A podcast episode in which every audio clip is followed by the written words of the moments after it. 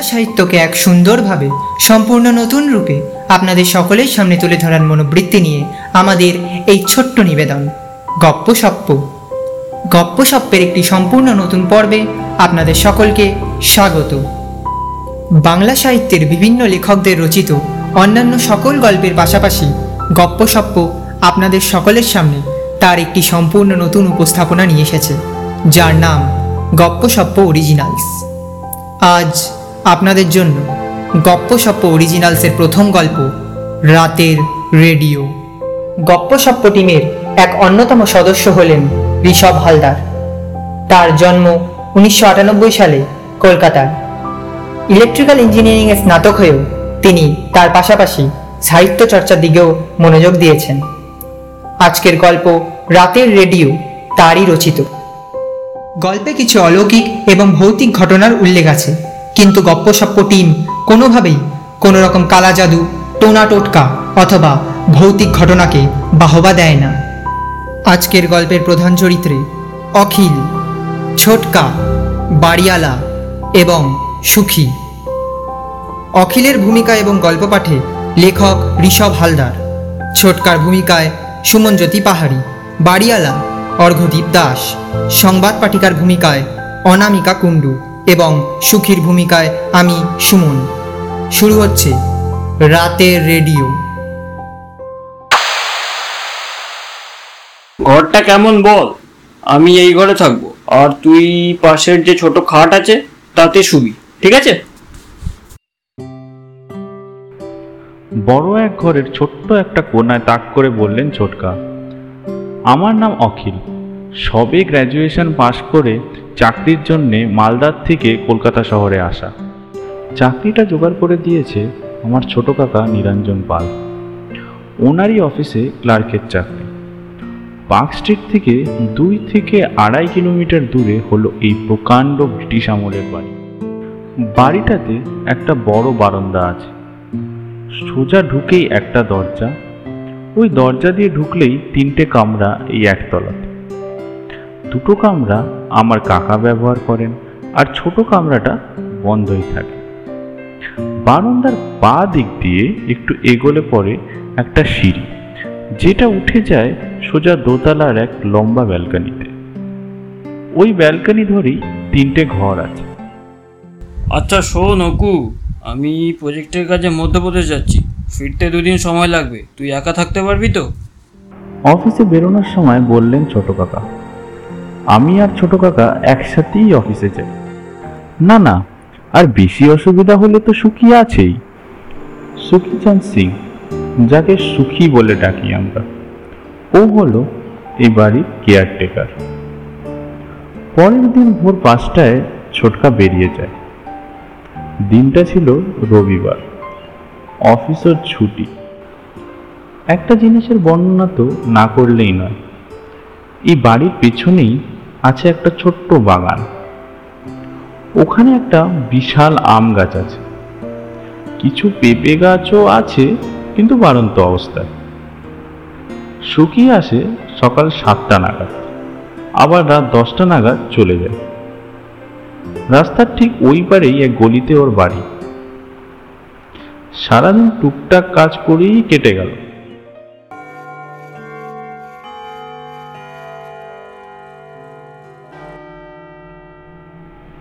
ঘড়ির ঘণ্টা জানালো রাত একটা বাজে। কেন জানি না ঘুম আসছিল না। বিভিন্ন রকমের চিন্তা করছিলাম। তখনই হঠাৎ মনে হলো একটা আওয়াজ পাচ্ছি। আওয়াজটা খুব ক্ষীণ। তখনই আমি বিছানার থেকে উঠে পড়লাম। আমি আওয়াজটাকে অনুসন্ধান করতে লাগলাম। আওয়াজটা আসছে দোতলার থেকে সিঁড়ি বেয়ে উঠে গেলাম।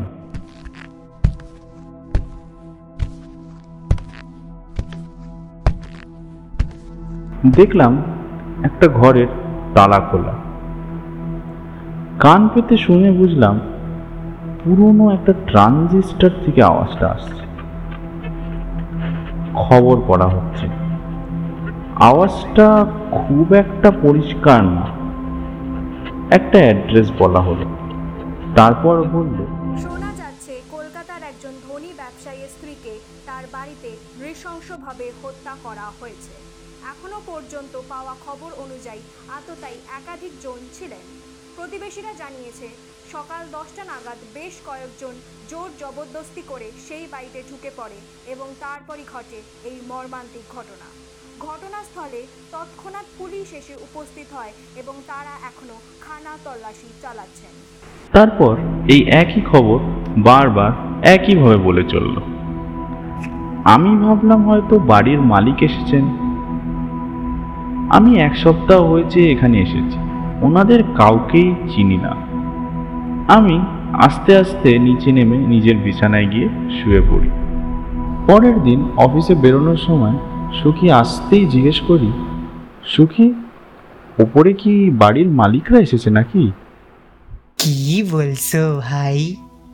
বাড়ির মালিকেরা সোল্ট লেকে থাকেন, আর উনারা আসিলে এক বাটি আমারে বলিবে তাকি আমি উপরের ঘর সাফ করে রাখিতে পারি? আর উনারা দু সপ্তাহ আগে ঘুরে গেছেন ছ মহিনাতে একবার আসেন অনেক বড় নকরি করেন ছোট বাবু ভারী ব্যস্ত মানুষ ছোটবাবু তিনি কে আগে ছোট বাবু সোমনাথ লাহিরি এ বাড়ির আসল মালিক কিশোরী লাহিরি ও তার পুতনি সাবিত্রী লাহিরির একমাত্র বেটা আছেন বটে। ওনারা শুনেছি পনেরো বছর আগে স্বর্গপ্রায়ণ হয়েছেন। সেদিন আমি অফিস চলে যাই। রাতে এসে শুয়ে আছি, আবার একই আওয়াজ। বাইরে ছিটে ফোটা বৃষ্টিও শুরু হয়েছে। আমি এবার উপরে গিয়ে দরজাটাতে একটা টোকা দিই। তারপর একটু পরে ধাক্কা দেওয়ার চেষ্টা করি। কিন্তু আমি অনুভব করি যে দরজাটা ভেতর থেকে বন্ধ। সেই এক খবর একই সময়। বারবার ভেসে আসছে ভেতরে রাখা যন্ত্রটির থেকে। আমি নিচে ছুটে যাই। চট করে মেন গেটের দরজাটা খুলে সুখীর বাড়ির দিকে দৌড় লাগাই। হাঁপাতে হাঁপাতে আমি সুখীর বাড়ির দরজায় গিয়ে সজোরে আঘাত করি। সুখী এই আওয়াজ শুনে আতঙ্কে দরজা খোলে। আমাকে এই অবস্থায় দেখে সে জিজ্ঞেস করে আরে অখিল ভাই হে তোমার কি দশা এতটা দৌড়ানোর কারণবশত আমার গলা শুকিয়ে আসে। কোনো রকমে বলি একবার যাবে আমার সাথে ও বাড়িতে? আরে কি হয়েছে বলবে তো? বলল সুখী সব বলছি আগে চলো আমার সাথে ও বাড়িতে। আমরা রাস্তা দিয়ে জোরে জোরে হেঁটে যাচ্ছি। বৃষ্টিটাও এবার একটু জোরেই নেমেছে। আমরা বাড়ির মেন গেট দিয়ে ঢুকলাম। নিচের তলার বাতিগুলো নিভে গেছে। বুঝলাম বৃষ্টি ঝড়ে কারেন্টটা চলে গেছে। রাতের অন্ধকারে দাঁড়িয়ে বাড়িটা কেন জানি না, এক প্রকারের অদ্ভুত অনুভূতি দিচ্ছে। আমি আর সুখী সিঁড়ি বেয়ে উঠে দোতলায় চলে গেলাম। কই ভাই? এই দেখো এই যে তলা দেওয়া। সত্যি তো যে ঘরটার থেকে আওয়াজ আসছিল সেটা তো এখন তালা দেওয়া। আর আওয়াজটাও তো এখন আর আসছে না। কিন্তু আমি যে অখিল ভাই আমি তাহলে এক কাজ করি বটে। আজ রাতটা এই দো তলায় পহরা দিই বলে উঠল সুখী। পরের দিন সকালে আমি সুখীকে নিচের তলার থেকে দুবার ডাক কিন্তু কোনো আওয়াজ শুনতে পাই না। আমার মনে হয় সারা রাত বেচারা জেগেছে, হয়তো সকাল সকাল বাড়ি চলে গেছে। আমি নিচের সকালের জলখাবার সেরে বেরিয়ে পড়ি। সেদিন অফিসে একটু বেশি কাজ থাকার দরুন ফিরতে আটটা বেজে যায়। বাড়ি ফিরেও সুখীর কোনো পাত্তা পাই না। অন্যদিন আমার অফিস ফিরতে দেরি হলে নিচের ঘরের বারান্দাটাতে বসে থাকে। কিন্তু আজও কোথায়? তালাটা খুলে ঘরে ঢুকে হাত মুখ ধুয়ে নিই। নিজের জন্য এক কাপ চাও বানিয়ে ফেলি। একটা কেমন পচা গন্ধ পাচ্ছি। গন্ধটা পেছনের বাগান থেকে আসছে বলে মনে হলো। নিশ্চয়ই কোনো বিড়াল বা কুকুর মরেছে। হাতে চায়ের কাপটা নিয়ে একটা টর্চ হাতে বাগানে চলে যাই। একটু খোঁজার পর এক দৃশ্য দেখে আমার হাত থেকে চায়ের কাপটা পড়ে যায়। গায়ে একটা বিদ্যুতের মতন শিহরণ খেলে যায়। সুখী! কে জানি নৃশংসভাবে ওর সারা শরীর কেটে ছিঁড়ে ফেলে রেখে দিয়েছে। ভয় এবং বিস্ময় কোনো রকমে আমি দৌড়ে ঘরে গিয়ে আগে একটা নাম্বারে ফোন করি। আমার ছোটকা আমাকে এক নাম্বার দিয়ে গেছিলেন আর বলেছিলেন এই বাড়িতে থাকাকালীন কোনো রকম বিপদে পড়লে এই নাম্বারে যাতে আমি ফোন করি। নাম্বারটা কোনো রকমে আমি ডায়াল করি। ওই পাশ থেকে আওয়াজ আসে হ্যালো। আমি কাপো কাপো গলায় বলি আপনি কি শীঘ্রই পার্ক স্ট্রিটের এই বাড়িতে আসতে পারবেন? বিশাল এক ঘটনা ঘটে গেছে। মানুষটি আতঙ্কিত হয়ে প্রশ্ন করে কেন কি হয়েছে আপনি যত তাড়াতাড়ি পা- পারেন চলে আসুন শোনা যাচ্ছে হঠাৎ আবার পেছন থেকে ওই আওয়াজ শোনা যায় বাড়িতে কিন্তু খুব হত্যা করা ক্ষীণ। হয়েছে। এখনও পর্যন্ত পাশের মানুষটা কিছু বলার আগেই ফোনটা কেটে যায় জন ছিলেন। প্রতিবেশীরা কেন জানি না আমি ওই আওয়াজটার দিকে মন্ত্রমুগ্ধের মতন চলতে থাকি সেই বাড়িতে ঢুকে পড়ে। কখন যে সিঁড়ি বেয়ে ওপরের ঘরে উঠে আসি। হুশ থাকে না। ওই দোতলার ঘরের সামনে গিয়ে এখনও আবার সেই খবর। কিন্তু আমি দেখতে পারি যে আমার সামনের দরজার পাল্লা দুটি আস্তে আস্তে ঘুরে যাচ্ছে। আমি নিজে নিজেই ঘরে ঢুকে যাচ্ছি। আমার মনে হয় আমার শরীরের ওপরে আমার কোনো নিয়ন্ত্রণ নেই। ঘরটা অত্যন্ত অন্ধকার। উত্তরের একটা জালনা খোলা। জালনাটা ফাঁকা, কোনো পাল্লা বা লোহার গ্রিল নেই।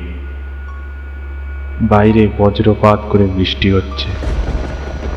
আমি অনুভব করি ওই জানলার সামনে আস্তে আস্তে এক নারী মূর্তির আবির্ভাব হচ্ছে। তার সারা গায়ে রক্ত মাখা। সেটা আমার দিকে ধীরে ধীরে এগিয়ে আসে। চুল দিয়ে তার সারা মুখ ঢাকা। চুলগুলো রক্ততে ভেজা। ওর হাতে একটা ছুরি যেটা দিয়ে রক্তের ফোঁটা টপ টপ করে মেঝেতে পড়ছে। আমার সারা শরীরে পায়ের থেকে মাথা অবধি শিহরণ খেলতে থাকে। আমার হৃৎপিণ্ডটা খুব জোরে কাঁপতে থাকে। মনে হয় যে ওইটা আমার বুক ঠিকরে বেরিয়ে আসবে।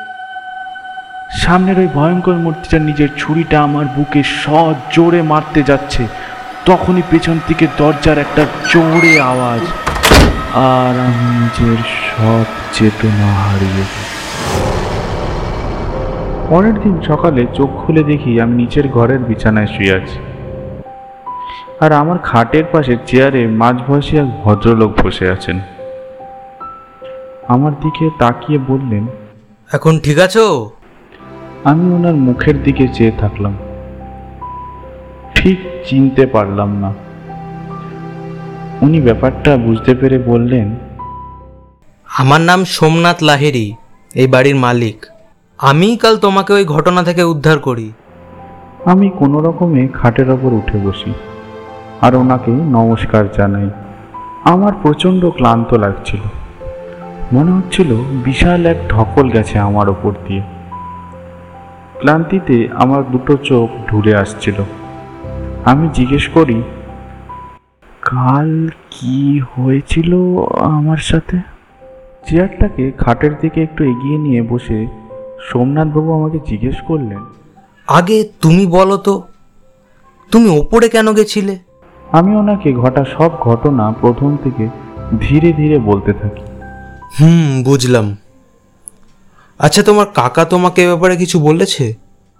না এই বাড়ি সম্পর্কিত কোনো কথাই তো ছোটকার সাথে আমার হয়নি।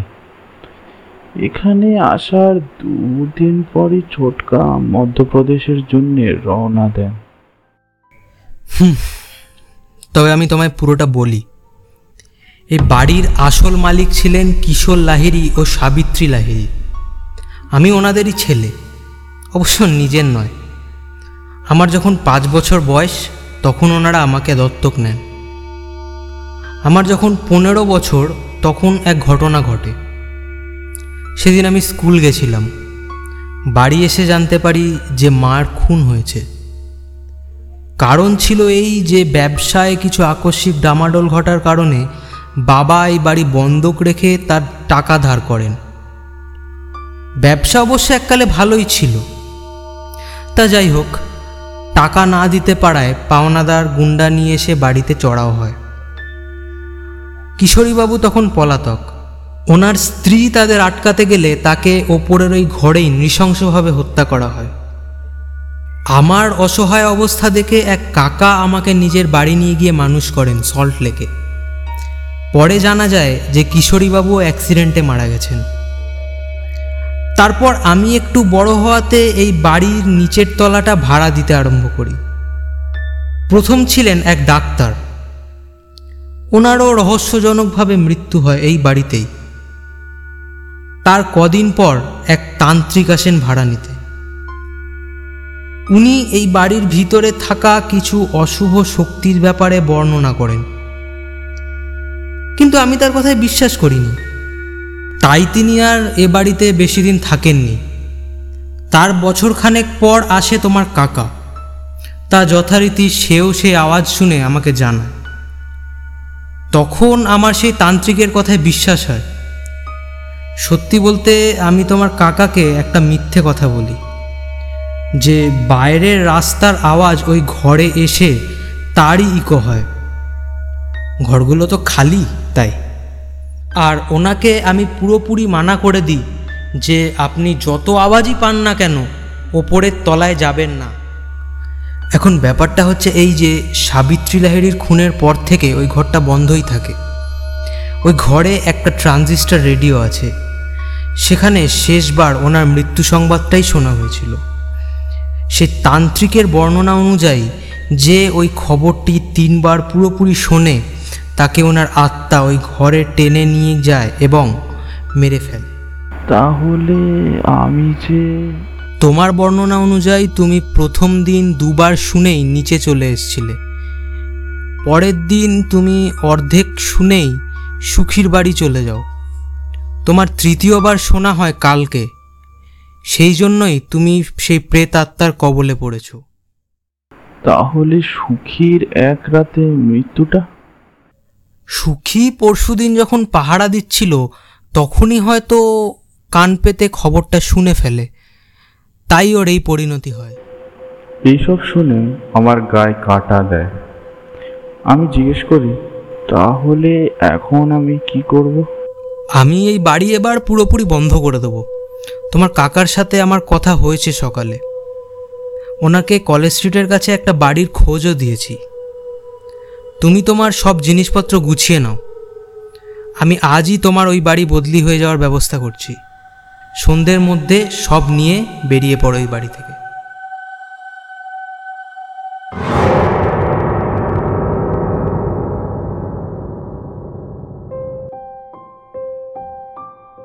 শুনছিলেন রাতের রেডিও, রচনা ঋষভ হালদার। অখিলের ভূমিকা এবং গল্প পাঠে ছিলেন ঋষভ হালদার। বাড়িয়ালা অর্ঘদীপ দাস। ছোটকার ভূমিকায় ছিলেন সুমনজ্যোতি পাহাড়ি, সংবাদ পাঠিকার ভূমিকায় অনামিকা কুণ্ডু এবং সুখীর ভূমিকায় ছিলেন আমি, সুমন জানা।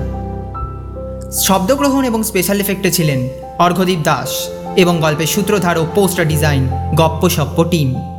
Gopposhoppo টিমের তরফ থেকে অনামিকা কুণ্ডুকে আমাদের পাশে থাকার জন্য অসংখ্য ধন্যবাদ। গপ্পসপ্পের এই পর্বে আমাদের সঙ্গে থাকার জন্য আপনাদের সকলকে অসংখ্য ধন্যবাদ। যদি গল্পটি আপনাদের ভালো লেগে থাকে, তাহলে গল্পটিকে শেয়ার করতে ভুলবেন না এবং আমাদের চ্যানেল গপ্পসপ্পকে অবশ্যই সাবস্ক্রাইব করুন এবং আমাদের ফেসবুক এবং ইনস্টাগ্রাম পেজ গপ্পসপ্পকে ফলো করতে ভুলবেন না। গপ্পসপ্প তার একটি সম্পূর্ণ নতুন পর্ব নিয়ে অতি শীঘ্রই আপনাদের সকলের সামনে উপস্থিত হবে। ধন্যবাদ।